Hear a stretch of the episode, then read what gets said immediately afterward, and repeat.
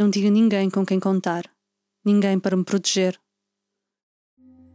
Travessia conta as histórias de seis mulheres do Iraque, da Nigéria, do Sudão e do Sudão do Sul que atravessaram continentes, desertos, mares e fronteiras. Ambigular, uma organização que publica histórias na perspectiva de quem as vive, trabalhou durante três meses com Blessing, Saidia, Salwa, Riba, Wassan e Ajor, em parceria com a Associação Adolescer. Esta é a história da Riba, narrada por mim, Maria de Azevedo Brito.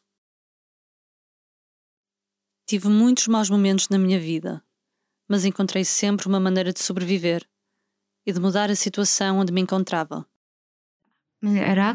Sou iraquiana e saí do meu país em 2005. Casei-me na Síria com um cidadão iraquiano e tivemos de mudar de país por motivos sectários. Eu sou de um grupo religioso e ele é de outro. Dei à luz dois bebés, uma rapariga e um rapaz. Tínhamos uma vida estável, apesar de todas as dificuldades que enfrentava todos os dias por causa da família do meu marido e do meu irmão mais velho, que estavam contra o nosso casamento. O meu pai sempre foi o meu herói e sofri muito depois dele morrer. Sentia que tinha perdido o meu amparo não consegui ir ao funeral dele porque tinha pedido asilo na Síria e não podia viajar. Além do mais, o meu irmão tornou-se responsável pela casa depois do adoecimento do meu pai e o meu irmão não aceitava a minha família. Naquela época, a Síria recebia milhares de iraquianos a fugir da guerra no Iraque, mas pouco depois a guerra na Síria fez com que os nossos irmãos sírios, assim como muitos iraquianos, se deslocassem para o Iraque de Dera, no sul da Síria, as Forças Armadas ao serviço do regime. Na capital Damasco há registro de três vítimas mortais depois do confronto. A situação na Síria chegou a um ponto crítico. A violência na Síria está a aumentar e ganha contornos de guerra civil, embora o Voltámos ao Iraque porque não sabíamos para onde ir. Só sabíamos que tínhamos de sair da Síria. Estava com medo. A família do meu marido odiava-me tanto a mim como aos meus filhos. E assim que cheguei ao Iraque, em 2011, que a minha vida se tornou num acumular de obstáculos. A minha sogra rejeitava-me e a minha família conspirava contra o meu marido. Sentia-me culpada e sem direito a fazer nada porque tinha sido tudo escolha minha. Em 2013, o meu marido foi trabalhar para os Emirados Árabes, onde toda a sua família tinha o título de residência, exceto eu. Ele sabia que a família ia tratar-me mal, por isso pediu-me para ficar. Eu sabia que ele tinha razão e por isso aceitei ficar.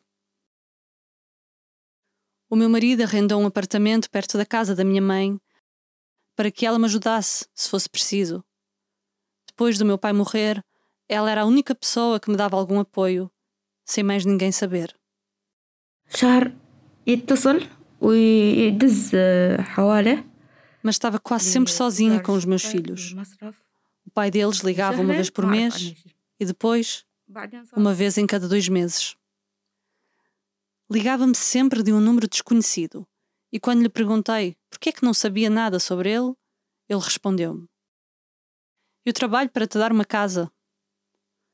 Um dia, depois de tantas ausências, liguei para um dos seus familiares, que me informou do seu casamento com uma amiga da sua irmã com quem vivia na Suécia. Ao início, não acreditei. Até que a sua esposa me telefonou e contou que tinha um filho. Foi um choque. Mas isto era apenas o início de uma nova história para mim. Depois disso, ele deixou de telefonar e de me enviar dinheiro. Quando acabou a comida em casa, liguei à minha mãe que me disse: Venham, estou a preparar comida para vocês.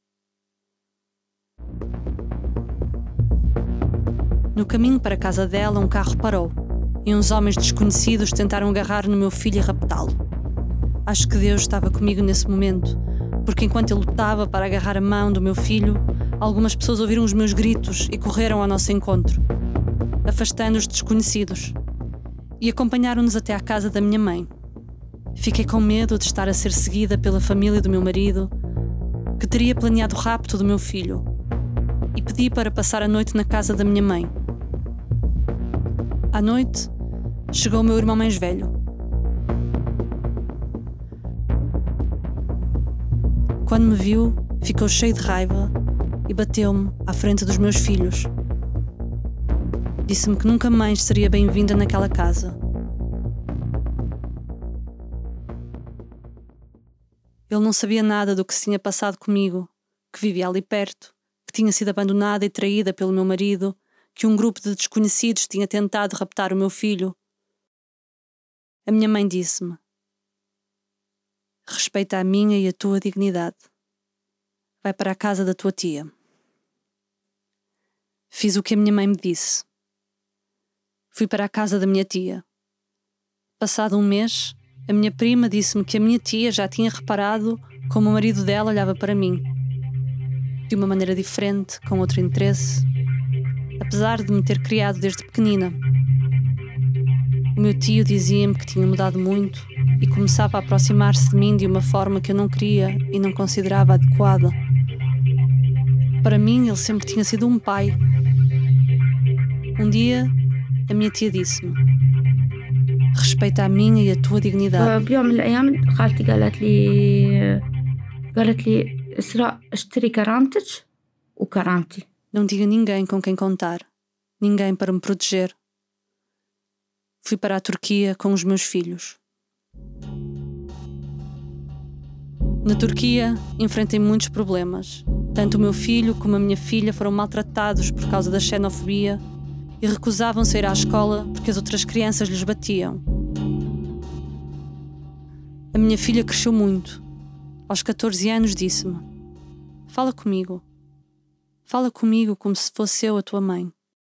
O meu filho pequeno sofre de problemas psicológicos, ainda pensa que é um bebê e continua a imaginar que vai ser raptado.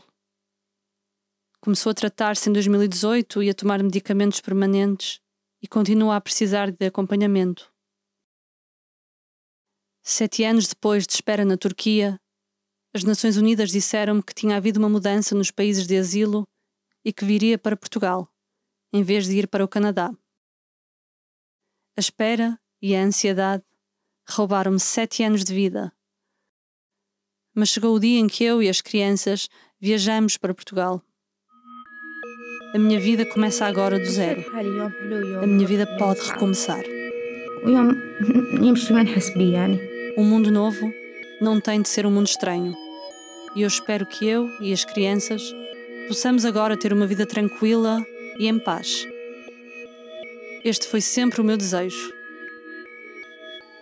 Uma vida tranquila para mim e para as minhas crianças. Quero deixar uma mensagem para todas as mães que passam por dificuldades, que são maltratadas pelos maridos, que buscam refúgio e que fogem da violência. Os vossos filhos a crescer serão a vossa recompensa. Somos supermulheres pelos esforços e sacrifícios que fazemos. Não desistamos. Continuemos a lutar. Esta história foi contada na primeira pessoa pela Riba e narrada em português por mim, Maria de Azevedo Brito. A tradução foi feita pela Heidi Abashir e pela Kaola Ossini. A edição de som foi feita pela Rose Decker e as sessões de storytelling foram conduzidas pela Heidi Abashir e por mim, em parceria com a Associação Adolescer. Travessia é um podcast ambigular, uma organização que publica histórias na perspectiva de quem as vive e pode ser escutado em www.ambigular.org e nas aplicações de podcast.